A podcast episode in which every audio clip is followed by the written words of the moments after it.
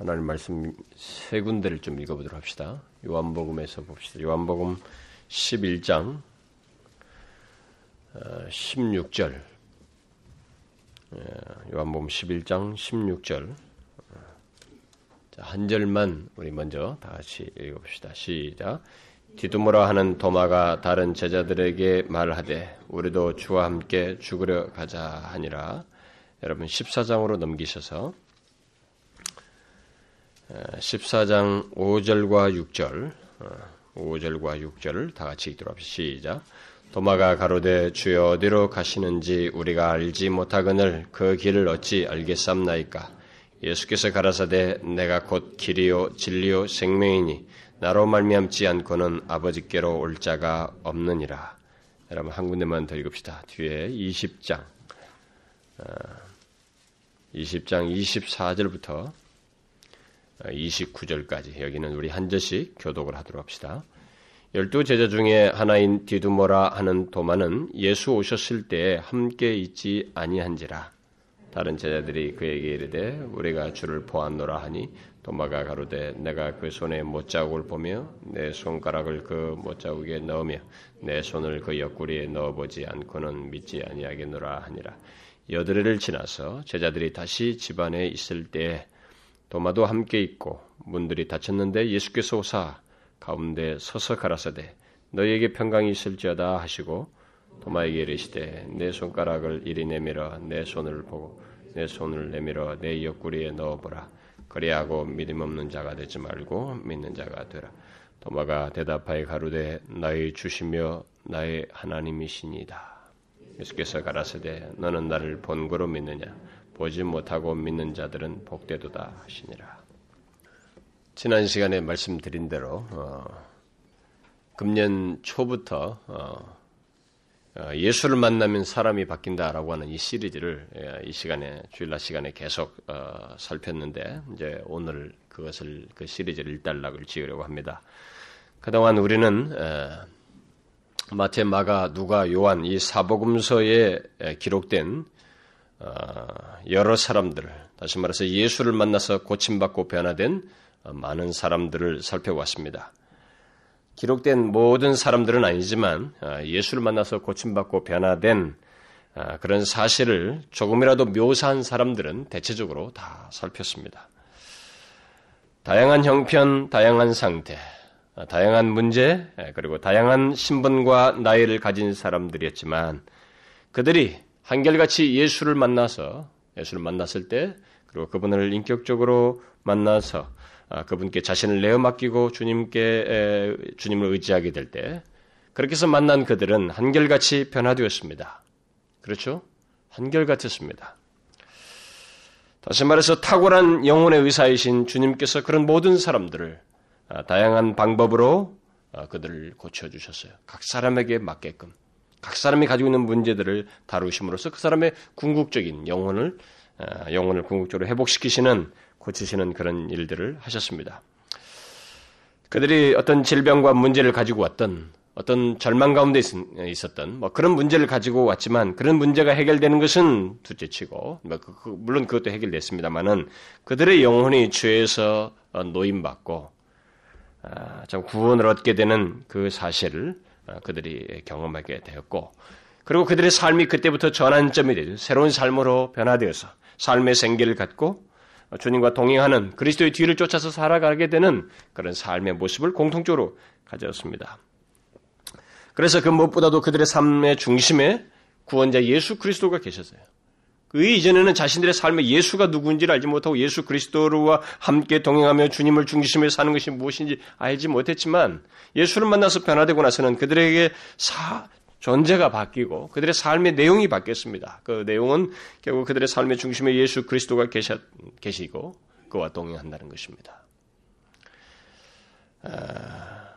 이 땅에서 잠시 그리스도께서 가신 길을 따라가다가 결국 궁극적으로 그리스도 안에 있는 사람들은 결국 얻는 것이 무엇인지 이게 전부가 아니라고 하는 것, 이 땅의 삶이 전부가 아니라는 것, 영생을 소유한 자로서 이 땅을 살 뿐만 아니라 장차 그 영광스러운 생명을 영원토록 누리게 된다고 하는 것을 그리스도 안에서 보게 되었고 또 소유한 자로서 살 수 있게 되었습니다. 이게 예수를 만나서 바뀐 모든 사람들에게 있는 내용입니다.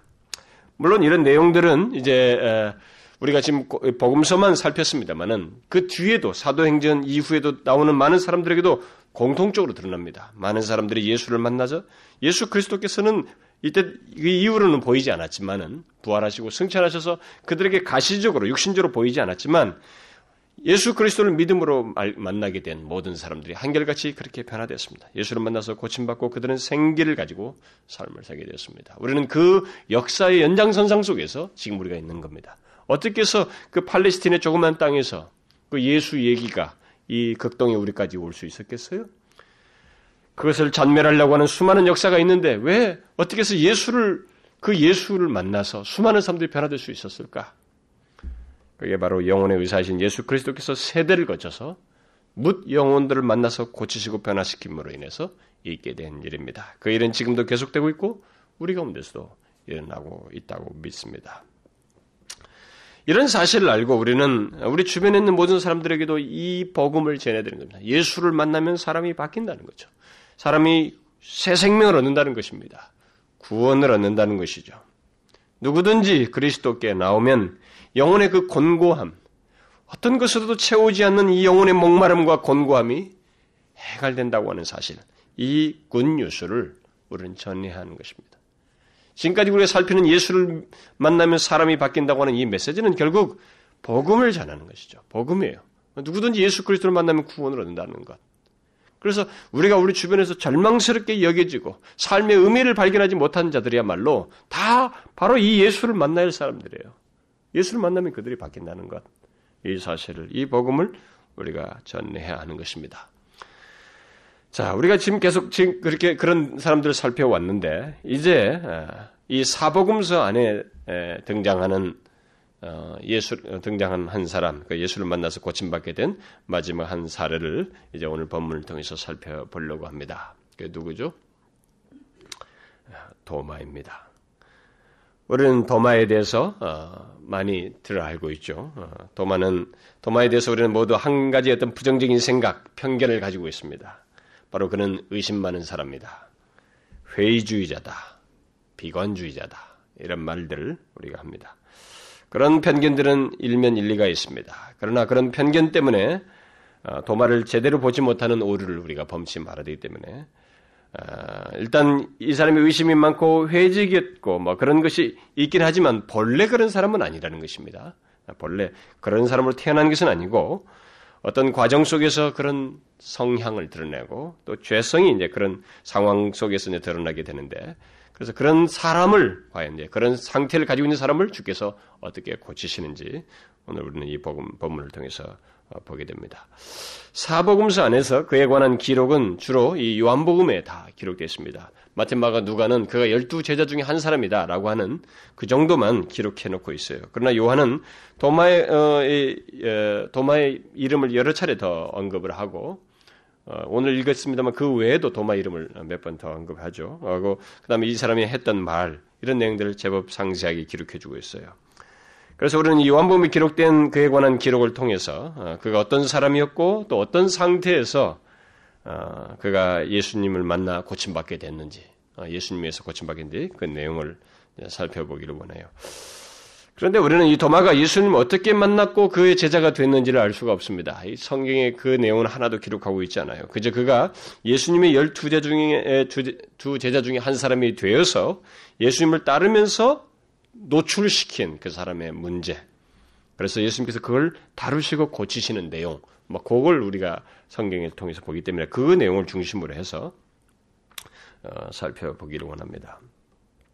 아마 이 사람의 내용은 우리에게 적용하자면은 예수를 처음 믿는 사람들에게 적용하기보다는 예수를 믿고 난 뒤에 예수님을 믿고 계속 따르는 가운데 영접하여서 그를 따르는 사람들이 그 과정 속에서 겪는 그 과정 속에서 예수님과의 관계 속에서 계속적으로 고침받고 변화되는 그런 내용이라고 말할 수 있겠습니다.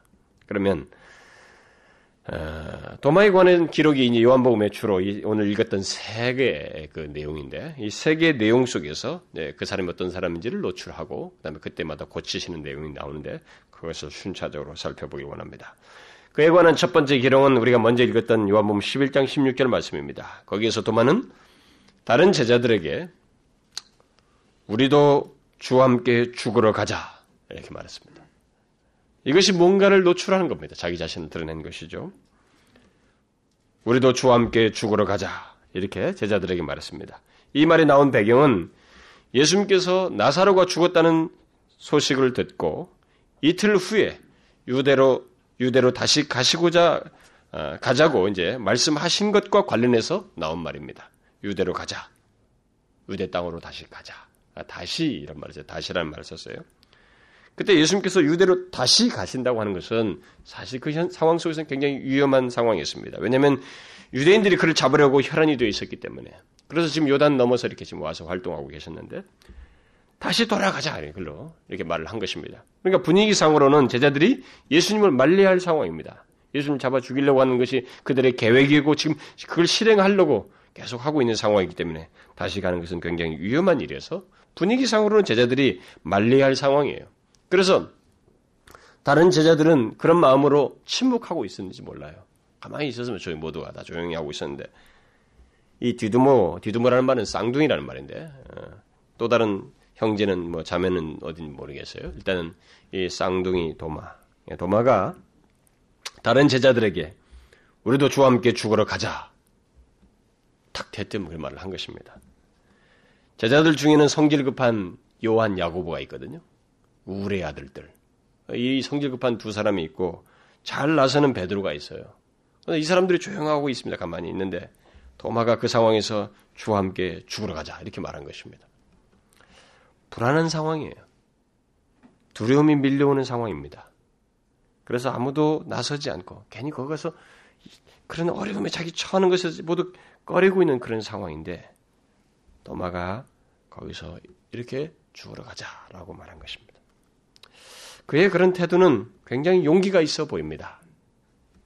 그러나 그의 용기는 사실 인간적인 용기예요. 인간적인 수준입니다. 우리는 예수를 믿으면서도 예수님을 위해서 뭔가를 할 때 인간적인 수준에서 인간적인 그 용기를 가지고 그런 발상과 그런 내용 속에서 뭔가 이렇게 마치 열심히 할 것처럼 하는 그런 경우가 있어요. 바로 그런 문제를 지금 다룬다고 보면 됩니다. 알다시피 예수님은 앞에서 나사로를 깨우러 가신다라고 말했습니다. 왜 이것이 인간적인 수준의 용기인지 우리가 볼 필요가 있죠. 예수님은 나사로를 깨우러 간다고 그랬어요. 그리고 그 일로 인해서 영광을 얻을 것이다 라고 말했습니다. 그리고 또 그 일을 통해서 너희들, 곧 제자들을 믿게 하기 위해서 이런 일을 이제 내가 가는 것이며 있을 것이다 라고 얘기했습니다. 그런데 도마는 그런 주님의 말씀, 곧 죽는 것이 아니라 승리하고 영광을 얻기 위해서 가신다고 하는 이 사실은 전혀 생각지 않고 가서 함께 죽자 이렇게 말한 것입니다. 그런 사실은 그가 현재 부정적인 상황과 어려움을 보면서 뭐예요? 미래도 부정적으로 보고 있는 것입니다. 여러분 잘 생각해 보세요. 이건 우리들이 경험 속에서 많이 있는 일이에요. 현재 지금 자신이 부정적인 상황이에요. 다 두려워하고 있습니다. 꺼리는 상황이에요. 현재의 상황과 이 어려움 속에서 미래도 어려울 것이다. 미래도 부정적일 것이다. 라고 하는 생각 아래서 하는 말입니다. 여러분 잘 보세요. 우리 믿음 생활을 대해서 예수를 믿으면서도 이와 같은 태도를 취하는 것이 있습니다. 그러니까 현재가 부정적이니 이후에 있을 상황도 마찬가지일 것이다 라는 생각 아래서 하는 말이라 이 말입니다. 그런 식으로 생각하고 행동하는 것은 사실 뭐 우리들의 경험 속에서 쉽게 찾아볼 수 있는 거거든요. 현재 상황이 어렵고 부정적이면 그 이상을 보지 못하는 일을 많이 합니다, 사람들이. 미래는 보나 마나요. 미래도 당연히 안 좋을 것이라고 단정 지어버립니다. 현재가 너무 힘든데 뭐 미래라고 나아질 게 뭐가 있겠어? 라고 우리는 생각하는 거예요. 그런 논지입니다, 여러분. 여러분들에게도 그런 모습은 없어요? 현재 상황이 안 좋으면 마치 모든 것이 안 좋을 것처럼 또 미래도 안 좋을 것처럼 생각하며 말하고 행동하는 그런 모습이 없느냐는 거예요. 사실 그런 모습과 태도를 많이 취하지 않습니까? 도마가 그랬습니다. 그러나 도마가 잊은 게 있죠.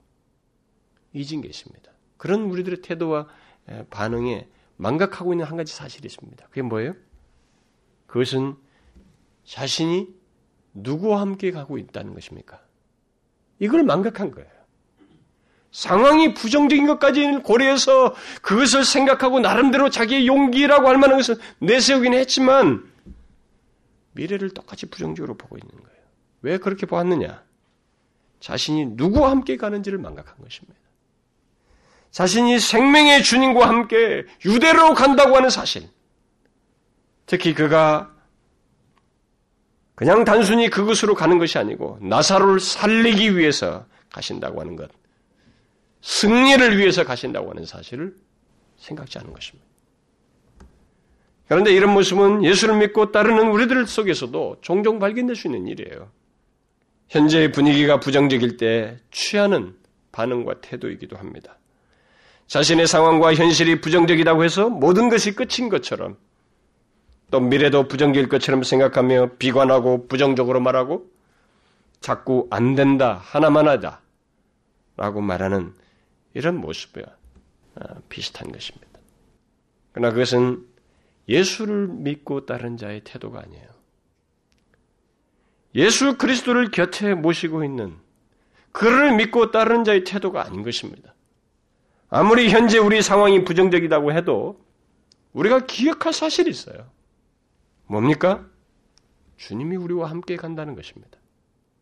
그리스도를 믿는 자들은 그가 우리의 장래에 같이 동행하신다는 거예요.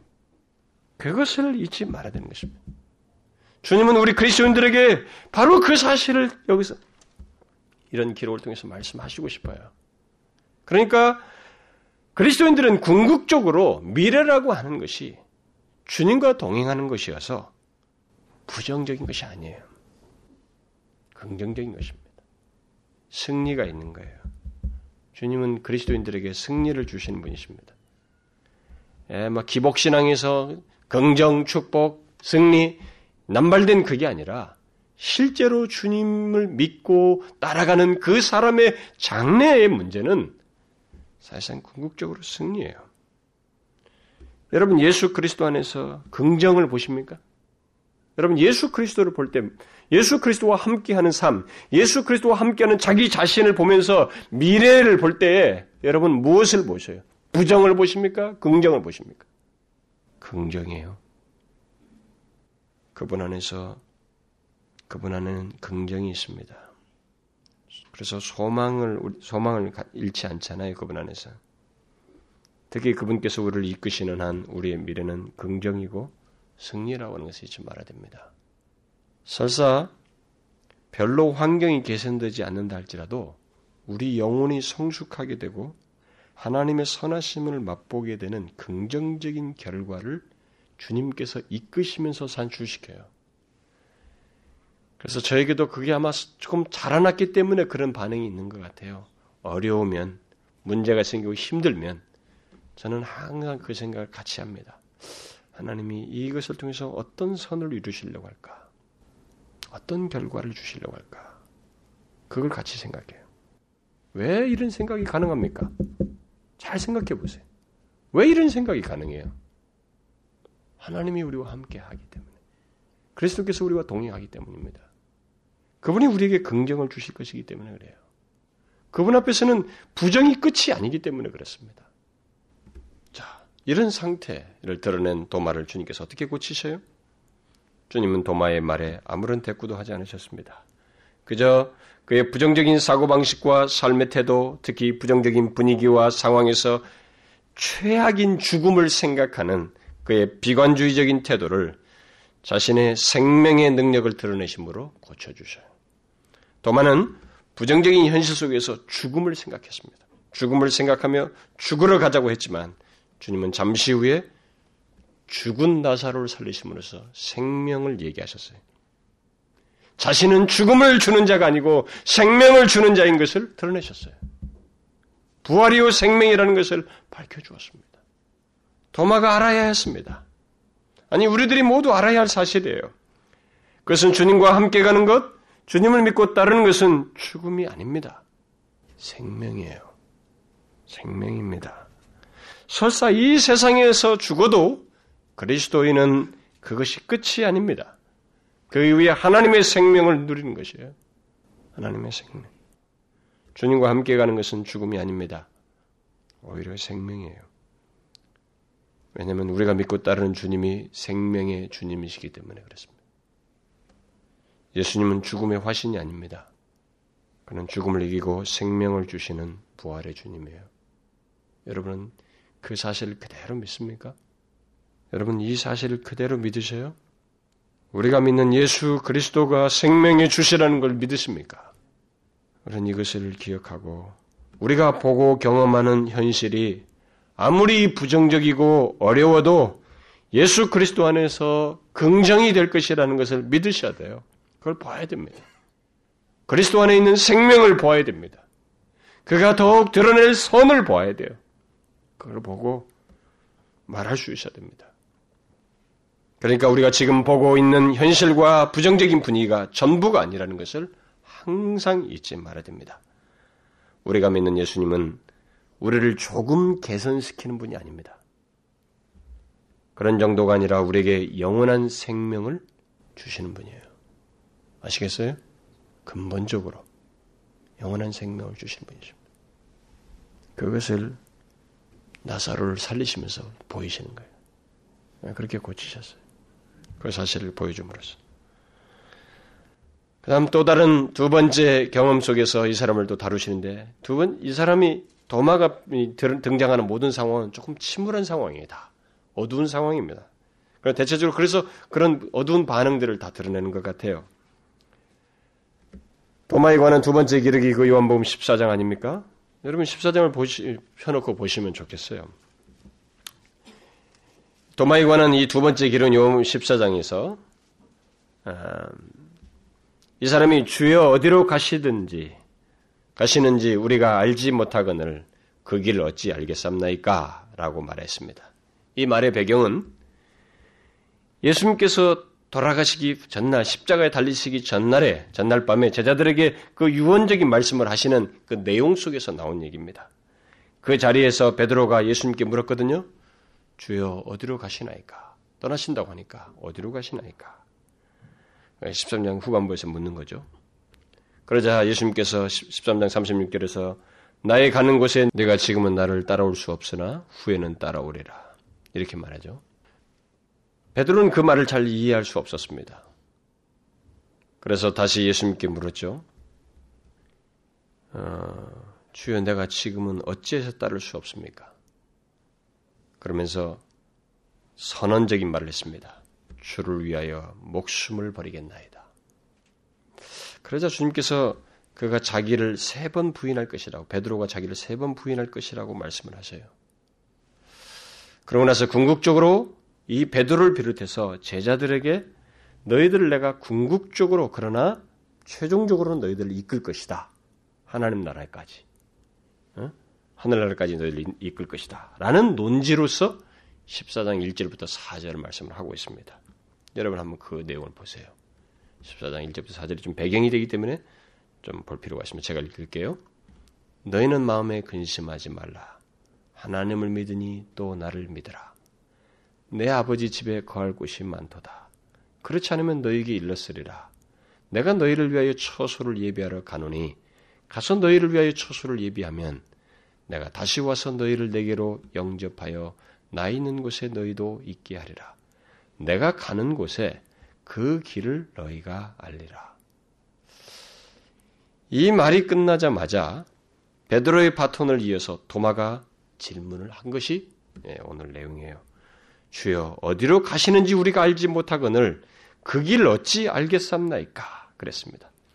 주님은 자신이 처소를 예비하러 간다고 하시면서 너희는 내가 어디로 가는지 그 길 알고 있다 이렇게 말씀하셨는데 도마는 모릅니다. 아니 알 수 없습니다. 이렇게 말을 한 것입니다. 도마의 문제가 뭐예요 여러분? 이 말에서 결국 도마가 자신의 어떤 상태를 노출한 건데 도마에게 있는 문제가 뭡니까?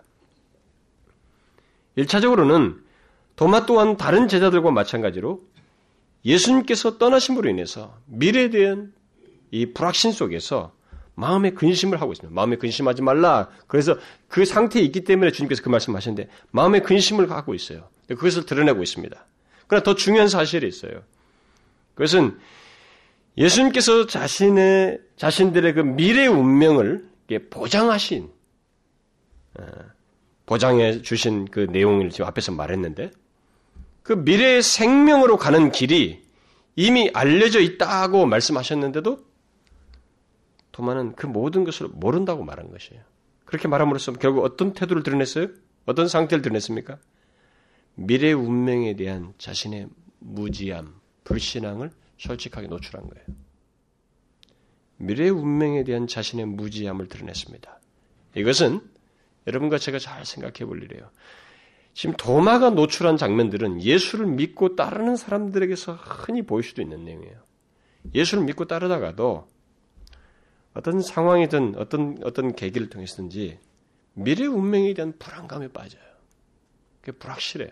그런 얘기를 들려줘도 예수님처럼 미래에 대해서 여러분 교회 안에서 여러분들이 하나님 나라 장차 있게 될 영광 죽고 난 이후에 우리가 이르게 될 거 다 들어서 알아도 예수님의 말씀을 다 들었음에도 불구하고 이런 반응한 것처럼 다 들어 알아도 자신의 미래 운명에 대해서 불안해하고 정말 장차 이르게 될 죽음 이후에 이르게 될 그 하나님 앞 그 천국에 이르게 될 그런 모습 천국에 대해서 확실한 지식과 분명한 믿음을 가지고 있지 않는 그런 모습을 종종 드러냅니다. 사람들이. 어느 때는 그런 것에서 확실하다가도 어떤 상황에 이르러서는 그걸 못 드러내요. 확실한 지식이 없는 것처럼 드러내요. 천국에 대한 지식, 미래 운명에 대한 그런 믿음에 대해서 분명하게 가지고 있지 않음을 드러냅니다. 지금 도마가 그러고 있어요. 예수 믿는 사람들 중에서도 종종 볼 수 있죠. 예수를 믿으면서도 자신의 미래 운명에 대해서 불안해하고 막연하게 생각하는 사람들이 있습니다. 위기가 닥치고 힘들게 되면 그런 것에서 더 흔들리고 불안해해요. 천국도 그저 죽어서 가는 좋은 것 정도로만 생각하지 그것조차도 그게 사실적으로 생각지 않습니다. 그러니까 이것을 어떻게 확인해 볼 수 있냐면 주님께서 이렇게 생생하게 우리가 있게 될 죽음 이후에 있게 될 구원 그리고 부활을 통해서 보여주는 이런 영원한 생명을 얘기해도 사람들이 현재에 대한 강한 집착을 통해서 미래에 대해 불안해하고 죽음에 대해서 불안해하는 모습을 통해서 결국 동일한 태도를 동일한 모습을 드러내는 거예요. 사람들이 그렇습니다. 불안해요. 그럼 현실에 막 집착해요.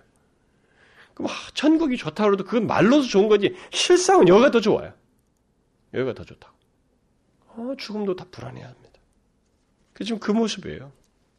여러분들 중에 그런 사람 없어요? 죽음 얘기만 나오면 불안해하고 하나님 앞에서 영광스럽게 이르게 될 그런 것보다는 두려운 생각부터 하는 사람 없습니까? 여러분 데이비드 브레너드가 자기가 뭐라고 그랬어요? 더 빨리 하나님 앞에 가고 싶다. 그 일기를 보세요, 여러분. 그게 한두 번이 아니에요. 진실하게 소원이었어요. 그게 뭡니까? 도마와 반대 태도를 취하는 거예요, 그게. 미래 운명에 대해서 정말로 그것이 하나님 품에 이르게 되는 것이라고 하는 믿음, 확신이 있으니까 천국에 대한 분명한 지식을 가지고 있으니까 거기에 대한 주님의 말씀을 그대로 믿었기 때문에 보이는 반응이에요. 그렇습니다. 여러분 한번 보세요. 예수 믿잖아요. 예수 그리스도에서 생명을 주신다고 하지 않습니까? 영생을 주신다고 하잖아요. 여러분 죽음 얘기가 나오면 여러분 반응이 어떤가요? 죽음 얘기가 나오면 불안해하지 않습니까? 천국보다 두려움부터 생기지 않아요? 주님은 그런 우리를 고치시길 원하시는 거예요. 지금 그런 도마를 여기서 다루시고 계시는 것입니다. 근데 이 문제는 여러분 좀 다루어져야 돼요. 우리가 하나님의 치를 통해서 분명히 답을 가져야 됩니다. 믿음을 분명히 가져야 돼요. 왜냐하면은 우리가 계속적으로 예수를 믿고 따르는 것과 이 문제는 굉장히 밀접하게 관련되어 있거든요. 앞으로 계속. 자, 그러면 이런 상태의 도마를 어떻게 고치실까? 고치세요? 주님은 아주 놀라운 말씀으로 그를 다루십니다. 여러분, 이 진리를 잘 아셔야 됩니다. 여러분과 저에게 있어서 이 문제가 언제든지 또 대두될 수도 있는데요.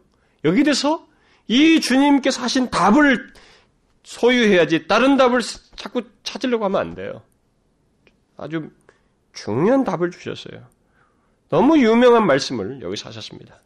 미래 운명에 대해서 불안해하며 근심하는 도마에게 주님은 내가 곧 길이요 진리요 생명이니 나로 말미암지 않고는 아버지께로 올 자가 없다. 이렇게 말씀하셨습니다.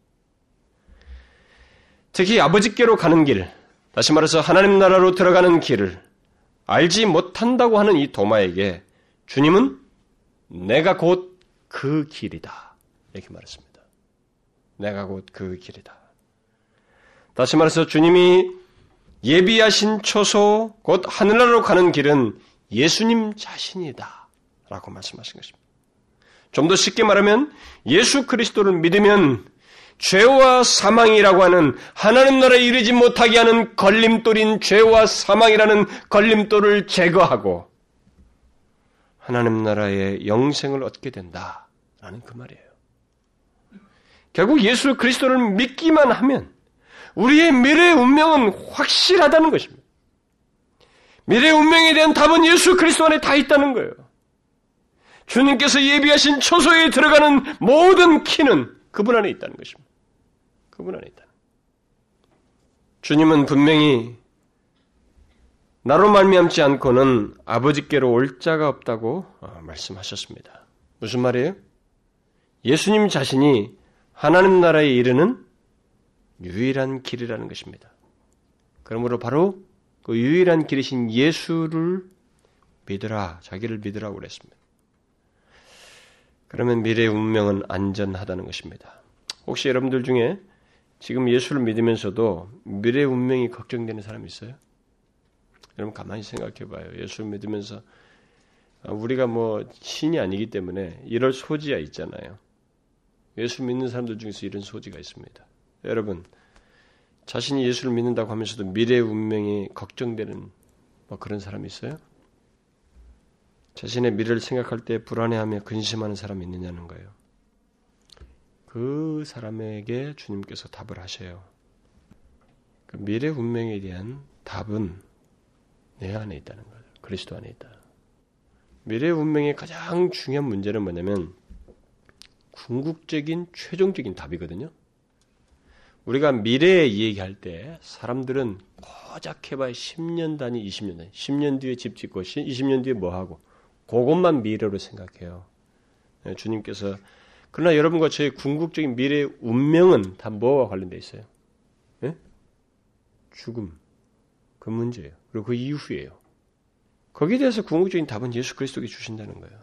여러분 돈을 우리가 아무리 쫓아봐요. 돈이 우리를 지켜줘요? 그 몇십 년짜리입니다. 건강을 아무리 지켜봐요. 그 몇십 년짜리예요. 높은 지위와 실력도 마찬가지입니다. 모두 몇십 년짜리예요. 그리고 그것들을 주셔도 확신할 수 없습니다. 왜냐하면 내일 무슨 일이 날지 몰라요. 내일 죽을 수도 있잖아요. 그런 것들은 우리가 이 세상에서 뭔가 내 미래에 대한 보장을 해주는 것으로 생각하고 있는 것들은 모두 다 유한적이에요. 그리고 특별히 죄와 사망을 해결해 주지 않습니다.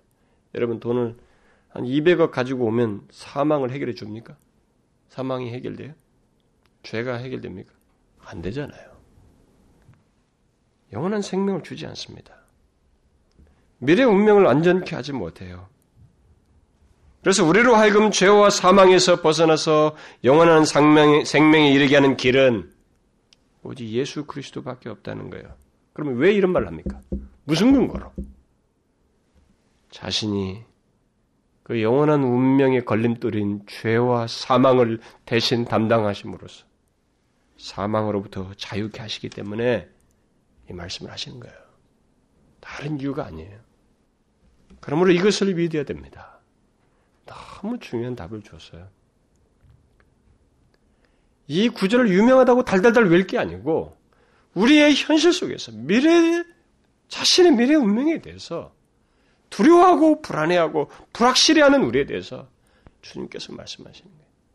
너는 너의 미래의 운명은 내 안에 있어. 내가 너를 위해서 처소를 예비하러 가는 거야. 그쪽으로 인도할 거야. 그 얘기하시는 거예요. 도마에게, 이 제자들에게, 그를 믿는 자들에게. 그러므로 예수 그리스도를 믿기만 하면 된다는 것입니다. 그게 답이에요. 이렇게 이 말씀을 통해서 고치십니다. 여러분과 제가 어떻게 고침받아요? 그런 상태에 있을 때 이렇게 말씀하신 주님을 믿는 거예요. 이 말씀을 받아들인 것입니다. 이 말씀을 못 받아들이면 못 고침받아요. 여러분은 예수 그리스도가 하나님 아버지께 이르는 그 길이라고 하는 걸 믿으십니까? 예? 그게 지금 두 번째 상황에서 이 사람을 고치시는 내용이에요. 그다음 세 번째 상황에서 이 사람을 다루시는 것이 우리가 같이 읽었던 그 20장에 나오는 내용이죠. 이 도마에 관한 이 세 번째 기록을 보게 되면 그가 주님을 따르면서 또 다른 중대한 문제를 드러내는 것을 보게 됩니다. 이 중대한 문제를 드러내는 것은 우리 자신들에게도 잘 생각해 볼 일이에요. 물론 주님은 그것 또한 여기 이 상황, 이런 중대한 문제를 드러냈지만 거기서도 고치시는데, 그리고 더욱 온전한 제자요 충성스러운 일꾼으로 그를 세우시는 일을 하는데, 우리가 이것을 잘 볼 필요가 있어요. 근데 이 과정이 여러분 이 본문 여기 20장 전후에서 이 사람을 다루시는 이 문제 배경이 그리스도께서 십자가에 달려 죽으셨다가 부활하여서 그를 다루시는 그 과정이에요. 그러니까 부활하신 이후에 그에게 나타나셔서 다루시는 그런 내용입니다. 도마는 얼마 전에 그의 장래의 운명에 대해서 주님으로부터 분명히 답을 들었습니다. 우리 조금 전에 살폈던 14장에서 그 답을 들었어요. 잘 보세요. 여러분과 저도 지금까지 14장 그 말씀을 듣고, 맞아, 주님이 안에 있으면 정말로 죄와 사망은 그분 안에서만 해결돼, 영원한 운명이 그분 안에서 얻게 돼, 해결된다고 답을 얻었어요. 그 다음에 문제가 생겼습니다. 이 사람 그 다음에 문제가 생겼어요. 한번 생각해봐요, 여러분. 분명히 그 답을 들었어요. 주님이 그 길이라는 것을 알게 되었습니다. 그런데 그 길이신 예수님께서 처절하게 십자가에 달려 죽으시는 거예요. 장래의 운명은 그렇게 죽으신 분이 자신의 장래 운명의 키였는데 그분이 처절하게 죽으셔요. 그러니까 뭐 장래 운명은 둘째치고 현재의 삶까지 확 틀어져 버렸어요. 그래서 여러분, 이제 우리가 이제 이 사람은 그 당대 사람이니까 그렇지만은 우리는 그 이후에 이 모든 내용을 아는 사람들인데, 우리는 예수를, 신앙은 어디에 뿔을 둬야 되냐면 예수 그리스도의 십자가와 부활에 분명하게 둬야 됩니다. 십자가를 이해를 못하는 거예요. 십자가를 이해 못하기 때문에 이런 일이 생긴 것입니다. 그러니까 예수를 믿으면서도 십자가에 대한 이해가 없는 사람들이 막 흔들려요. 아니, 교회에서 그렇게 오래 믿었다는데 왜 이렇게 이 사람이 흔들려? 이해가 안 가는 거예요. 그냥 막 흔들립니다. 이 문제예요, 지금. 아니, 자신의 미래의 운명이신 주님이 이 처절하게 죽냐, 왜 죽냐 말이에요, 왜? 왜 그분이, 구원자가 저렇게 처절하게 죽느냐는 거죠. 그래서 이 사람이 미래의 운명을 둘째치고 현재 삶까지 쫙 흐트러져요. 망가집니다. 그걸 어떻게 알 수 있냐면, 오늘 본문에 그 기록된 대로 그가 얼마 동안 제자들로부터 떨어져 나가 있어요, 혼자. 그래서 그 20장 24절을 보게 되면 부활하신 주님께서 제자들에게 나타나셨을 때 그 자리에 없었어요. 재밌는 장면이에요. 우리 그냥 싹 기록되어 있지만, 그냥 단순하게 기록된 것 같지만, 빠져나간 이 사람의 입장을 잘 생각해보면, 상황을 싹 생각해보면, 이건 아주 재미난 장면이에요. 다 있었는데 이 사람이 쏙 빠져나가 있어요. 그러다가 어느 날 제자들이 모인 자리에 오니까, 제자들이 예수님께서 부활하셨다는 거예요. 주님을 보았다는 것입니다. 도마는 그 말을 믿을 수가 없었어요. 그래서 말한 것입니다. 내가 그의 손과 못자국을 보고 내 손가락으로 그 못자국에 넣으며 내 손을 그 옆구리에 넣어보지 않고는 믿지 않겠다는 거예요. 이 말을 통해서 도마가 드러낸 문제가 뭡니까? 주된 문제는 믿음의 문제예요. 믿음의 문제. 그 믿음에는 예수 그리스도의 십자가에 대한 이해가 결여되어 있고요. 더 세부적으로 들어가면. 근데 결정적으로는 이미 그런 말씀들을 다 해오셨기 때문에 그 모든 것을 믿지 않은 믿음의 문제예요. 그는 믿음 없음으로 인해서 먼저는 길이요 생명이라고 하신 예수님께서 십자가에서 무기력하게 죽는 것을 보고 미래의 운명을 도발할 것도 없고 현재를 제대로 보낼 수가 없었어요. 이 사람이. 그래서 그는 제자들로부터 한동안 떠나 있었던 것입니다. 여러분 이 상황을 잘 이해하셔야 돼요. 예수님께서 제자들에게 나타나신 뒤에 여드레가 지나서 8일 뒤에 그가 제자들에게 왔습니다. 그렇다면 십자가에 달려 죽으신 뒤로부터 생각하면 더 오랫동안이에요. 좀 더 긴 시간 동안 떨어져 있었던 것입니다. 왜? 왜 그랬을까요? 왜 이렇게 혼자 제자들로부터 떨어져 나갔을까요? 그것은 분명히 미래의 운명의 답이시 예수 그리스도께서 처절하게 죽으신 것을 목격함으로 인해서 이 사람에게 큰 충격이에요. 두려움과 깊은 회의와 절망감에 사로잡혔던 것 같습니다. 그의 그런 모습은 어떤 이유에서든 예수 그리스도께 대한 믿음을 잃고 현재를 무기력하게 살아가는 그런 신자들을 대변해 주는 거예요. 잘 보셔요. 예수를 믿는 사람들 중에 종종 그런 사람들이 있습니다. 그것이 어떤 이유에서든지 예수께 대한 믿음이 이 온데간데 없이 말이죠. 현재를 아주 무기력하게 살아가요. 응? 마치 실타래가 이게 다 흐트러진 것처럼, 응? 뭐 얽힌 실타래처럼 엉망으로 현재를 살아가는 사람이 있습니다. 점점 믿음이 견고해지게 되는데 그러기는커녕 더 얽힌 삶을 살아가요. 그리고 교회와 지체들로부터 떠나서 혼자 방황하는 그런 모습을 겪어요. 예배당에 와도 주변인처럼 행동해요. 여러분 그런 경험은 없습니까? 여러분 그것은 다 믿음이 없어서 생겨나는 거예요. 주님이 지적하잖아요. 다 믿음이 없어서 생겨나는 것입니다. 뭐가 어떻고 다 주변에 어떤 주변적인 설명을 해도 그것은 다 부차적이에요. 가운데 딱 들어가면 믿음이 없어서 그래요. 뭐 누구 때문에 그래요? 교회가 어때서?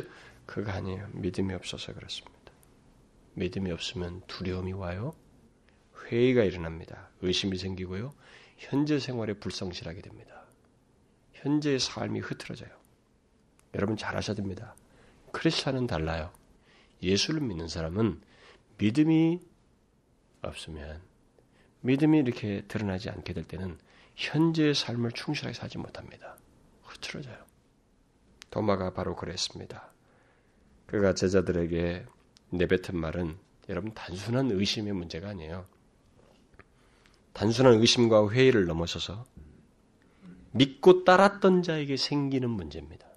그리고 믿고 싶은 자에게 생기는 문제이기도 해요. 잘 생각해 보세요. 이건 믿고 싶은 자에게 생길 수 있는 그런 말이에요. 어쨌든 중요한 것은 그가 그런 상태에서 여기서 완전히 떠나지 않았다는 것입니다. 어떻게 했어요? 마냥 머물러 있지 않고 제자들이 돌아왔어요. 여러분. 이게 아주 중요한 장면이에요. 제자들이 돌아왔습니다. 어쩌면 자신과 비슷한 마음을 가진 자들과의 교제 속에서 뭔가를 기대했는지도 모르겠어요. 회복을 기대했던, 공감을 기대했던, 뭔가를 기대했는지 모르겠습니다. 자, 그런 도마를 주님께서 어떻게 고치셨어요? 주님은 도마를 위해서 그들이 모인 자리에 다시 오셨습니다. 여러분, 이번에 나타나신 것은 저번 제자들에게 나타나신 거 달라요. 이번에 나타나신 것은 무슨 얘기였어요? 온통 화두가 뭐예요? 얘기가. 도마 얘기입니다. 평강이 있을지어다 말한 다음에 바로 도마 얘기예요. 온통. 도마가 말한 거 다 인용하면서 얘기했습니다. 그럼 누구를 위해서 여기 왔어요? 도마를 위해서 왔습니다. 이게 놀라운 거예요. 놀라운 것입니다. 여러분 예수를 믿는 자는 좌절하고 절망하고 회의할 수 있습니다. 그럴 수 있어요. 그런 때가 있을 수 있습니다. 어떤 상황 때문에. 그런데 주님이 그가 그래도 알고 싶은 회의 있잖아요. 응? 알고 싶은 회의. 정말 의심을 하지만 이게 파괴적인 의심이 아니라 저주하는 의심이 아니라 도전하는 의심이 아니라 알고 싶은 의심이죠. 그런 마음을 가지고 주님께 나오는 자를 버리지 않아요. 그리고 주님께서 그런 자를 찾아가십니다. 그 모인 자리에 주님께서 다시 오셨어요. 놀라운 은혜의 행동인 것입니다. 주님은 도마를 포기하지 않았습니다. 포기하지 않았어요. 주님은 자신이 택한 자를 포기하지 않습니다. 이걸 잊지 말아야 됩니다. 특히 주님은 우리의 부족한 점들을 고치시고 채워주심으로써 우리를 회복시키시고 이끄셔요. 근데 여러분과 제가 죽을 때까지 부족한 점이 항상 있거든요. 죽을 때까지. 그러니까 이 문제 때문에 주님께서 또 나타나셔요. 말씀으로 다른 여러 가지 통로를 통해서 우리에게 다가오셔요.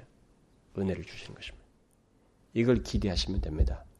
여러분과 제가 죽을 때까지 우리는 부족함을 노출합니다. 뭐 죽어도 좋아, 죽어도 천국 갈 수 있... 이렇게 해놓고도 나중에 노출해요. 그게 계속됩니다. 죽을 때까지. 근데 그때 주님이 방치하지 않아요. 말씀을 통해서 지체들과의 교제를 통해서 이런 수단 저런 수단으로 우리에게 다가오셔서 고치셔요. 고치십니다. 바로 이 장면이에요. 그래서 도마가 변화되지 않습니까? 이 마지막 장면에서. 그래서 어떻게 반응해요? 위대한 고백을 합니다. 그 주님을 보고 나의 주시며 나의 하나님이십니다. 여러분 도마가 진짜로 그 말씀 듣고 그래요? 만져보겠습니다. 손을 찔러봤을까요? 많은 사람들이 추측하기를 안 찔렀다는 거예요. 할 마음이 안 생기는 거예요. 너무 명확한. 그냥 그 자리에서 승복하게 된 거예요. 나의 주시여 나의 하나님이십니다. 자기 앞에 계신 그분을 가리켜서 나의 하나님이라고 했습니다. 그리고 그는 그 이후에 뭐 또 등장하기는 베드로랑 물고기 잡으러 갔을 때 그 자리에 도마가 있었다고 요한이 기록하거든요. 그러니까 예수님께서 베드로에게 네가 나를 사랑하느냐 내 양을 치라 이걸 곁에서 듣는 거예요. 그리고 오순절 그 자리에 이 사람이 포함되어 있습니다. 성령이 임하여서 은혜를 덧입어요. 그리고 전해오는 말에 의하면 이 사람이 가장 먼 데로 갑니다. 11 제자 중에서. 인도에 가서 복음을 전하다 죽었다고 일반적으로 전해와요. 여러분 이 사람에게서 우리가 무엇을 봅니까? 진짜로 예수 그리스도께서 그의 백성들을 영혼의 의사이신 예수 그리스도께서 너무 완벽하게 고치신다는 거예요. 그리고 너무 충실하게 고치신다는 것입니다. 너무 은혜롭게 고치신다는 거예요. 너무 은혜롭게. 아무리 깊은 수렁에 빠져도 주님은 그를 찾는 자를 고치시며 그들과 동행하신다는 것입니다.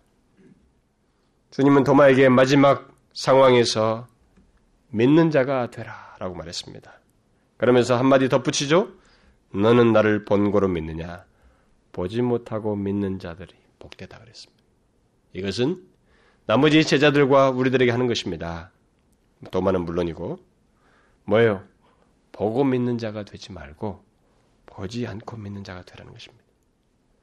아무리 큰 위기와 회의가 일어난다 할지라도 그 가운데서 보지 않고 주님을 믿고 신뢰하라는 거예요. 여러분 아시겠어요?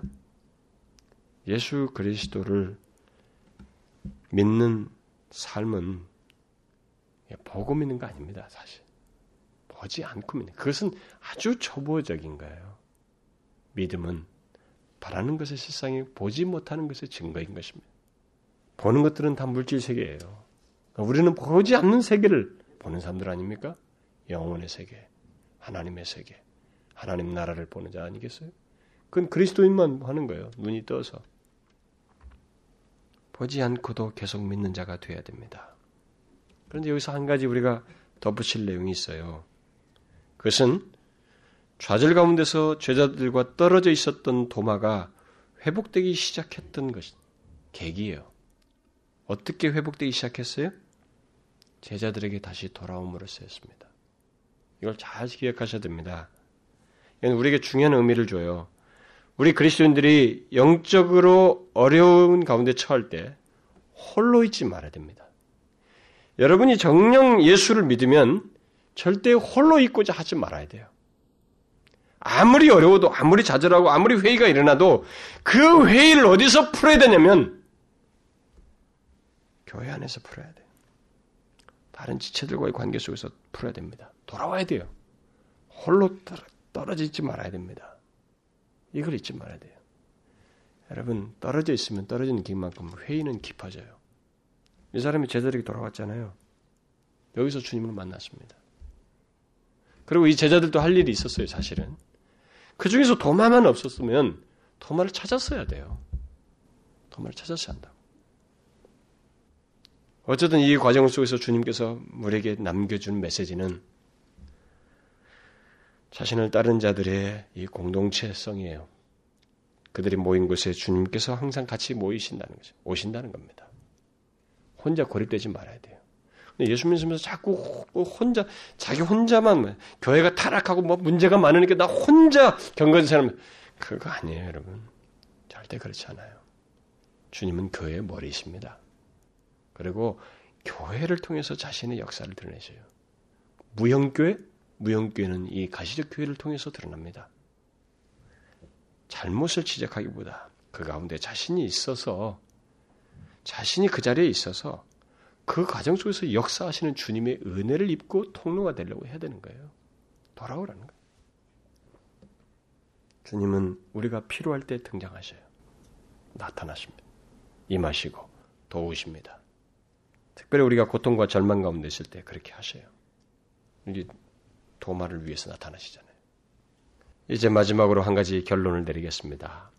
예수를 만나면 사람이 바뀐다는 이 시리즈의 간단한 결론을, 여러분, 제가 1년 동안 예수를 만나면 사람이 바뀐다고 하는 이 시리즈를 전했습니다. 예수 그리스도께서 영혼의 의사로서 우리의 모든 것을 고치신다는 거죠.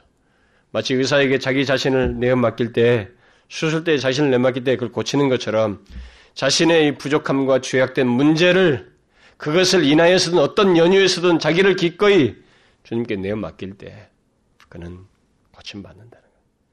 여러분, 예수를 믿든 안 믿든 우리에게 문제가 없어요? 어려움이 없습니까? 주님을 찾을 이유가 없습니까? 은혜를 필요로 하는 상황에 처하지 않던가요? 우린 있습니다. 그걸 가만히 있으면 안 되는 거예요. 그것을 위해서 우리 주님이 계시는 겁니다. 그분이야말로 이 세상에 누구에 의해서도 타치되지 않는 그 영역을 다루셔요. 우리 영혼의 이 곤고함을. 물론 육신의 질병과 사망까지도 그가 고치시죠. 나사로를 일으키십니다. 그러나 궁극적으로 그런 것은 다 계기예요. 수단들입니다. 궁극적으로 우리를 죄와 사망에서 구원하시고 이 땅 가운데서 곤고하지 않고 그분과 함께하는 것이 얼마나 유복한 것인지 그걸 우리에게 가르쳐 주셔요. 그래서 자신의 뒤를 쫓도록 하십니다. 그분과 동행하기를 원하셔요. 그리고 고치는 자들에게 하나님께서 드러내시는 모습입니다. 여러분, 예수를 믿으면서 적당히 믿는 거 아니거든요. 그런데 적당히 안 믿을 수 있는 길은 문제를 가지고 얘기하는 게 아니에요. 문제는 있을 수 있어요. 어려운 상황은 처할 수 있습니다. 그런데 그런 문제와 상황에서 자신을 주님께 내어보이고 영혼의 의사이신 주님을 찾으면, 그분을 의뢰하면 적당히 믿어지지 않아요. 왜냐하면 그가 고치시거든요. 그때마다 고쳐요. 도마봐요. 3번 케이스에서 드러난 케이스만 다 고치잖아요. 고치잖아요. 점진적으로 나아집니다. 그리고 그 다음 문제는 이해할 수 없는 영역에서만 문제가 생기지, 한번 지나갔던 것들은, 다뤄졌던 것은 그래도 조금씩 나아져요.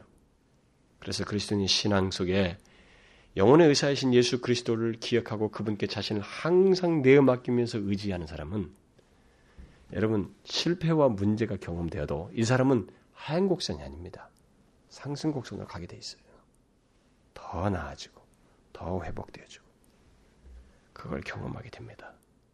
여러분, 잊지 마세요. 여러분과 저에게 있는 모든 어려움들, 앞으로도 살면서 부딪히겠죠. 미래의 운명에 관한 문제든 뭐 어떤 것이든 그걸 영혼의 의사이신 주님께 내어맡기라고요. 그 일을 하시란 말이에요. 꼭 하셔야 됩니다. 제발 독불장군처럼 신앙생활 하지 말라고요. 이렇게 깨닫고도 자신이 어려운 상황이 있음에도 불구하고 주님을 찾지 않는 우매함을 범치 말라 이거예요. 순전하세요. 순진하게 주님께 말씀하라고요. 자기를 내어맡기라. 나를 다뤄주십시오. 나를 고쳐주십시오. 나를 인도해 주십시오. 주님은 자기 백성들을 포기하지 않고 끝까지 고치셔요. 여러분, 이거 믿으시죠? 그런 주님이 있으니 얼마나 좋습니까?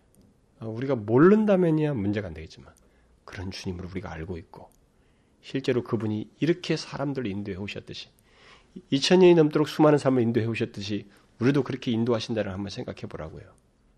얼마나 큰 복이에요. 얼마나 큰 은혜입니까? 그러니 절대 주저하지 마세요. 어려우면 주님을 찾아요. 그게 단순하면서도 최고의 답입니다. 그러면 예수를 만나고 그분이 우리에게 은혜로 다가오셔서 고치시고 회복시킵니다. 어려우면, 필요하면 언제든지 주님을 찾아요. 예? 그게 삶의 습관이 돼야 됩니다. 아주 익숙함이 돼야 돼요. 아시겠죠? 우리의 특권이니까. 정말이에요. 그게 우리의 특권입니다. 우리는 자유예요. 그 부분에서.